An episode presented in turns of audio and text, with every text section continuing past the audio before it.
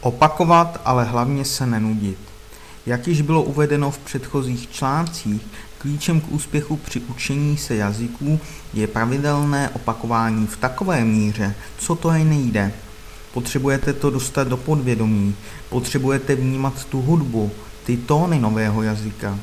Když se budete učit některý z azijských jazyků, například mandarinčtinu, která má čtyři tóny, tak se potřebujete dostat do toho jazyka takovým způsobem, že začnete vnímat tu hudbu toho daného jazyka, rozeznávat slovíčko po slovíčku, jinak nemáte šanci se ten jazyk naučit. Uvádím mandarinčtinu, protože je to názorný příklad jazyka, který je totálně odlišný. Není tak jednoduchý jako angličtina například. Respektive to si většina lidí myslí. Ano, klíčem k úspěchu je pravidelné poslouchání, ale ne každý na to je.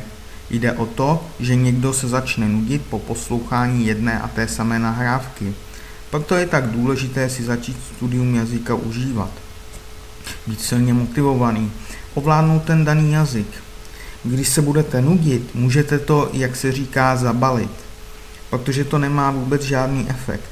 V první řadě si musíte vybrat opravdu něco, co se přímo vám osobně líbí nějaký příběh, který je vtipný, zábavný, nebo máte k tomu nějaké jiné pouto. Tento příběh pak poslouchejte dlouho. Byl jsem několikrát tázán, jak dlouho bych to měl poslouchat. Pak to neexistují žádné limity. Já doporučuji v první řadě do té doby, dokud tomu nerozumíte pořádně a tak dlouho, dokud vás to nepřestane nudit. Já poslouchám klidně jednu nahrávku 50krát či 100krát, ale opravdu to nepočítám. Můj coach doporučuje poslouchat jednu nahrávku alespoň po dobu jednoho týdne, po dobu minimálně dvou hodin denně.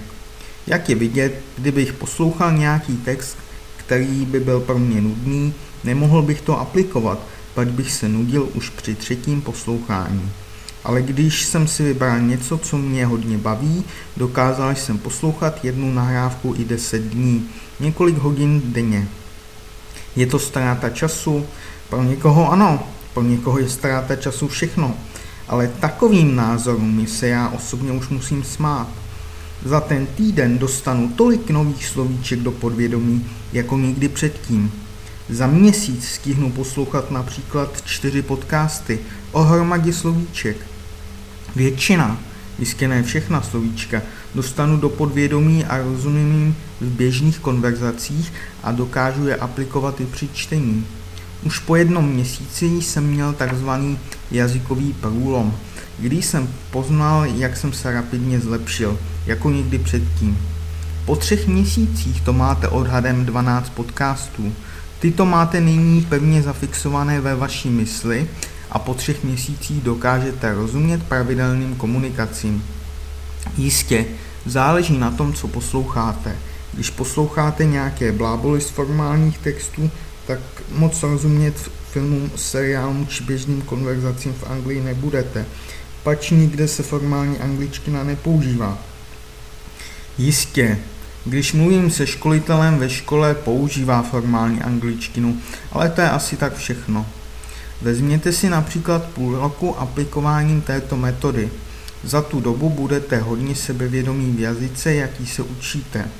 Když poznáte, jak je to jednoduché, budete chtít více a nikdy nebudete spokojeni s vaším levelem, protože budete chtít být jak rodilí. Je to vše o tom aplikovat pravidelně poslouchání podcastu a nenudit se přitom, ale naopak si to užívat vnímat tu slastnou hudbu a intonaci nového jazyka, který se učíte.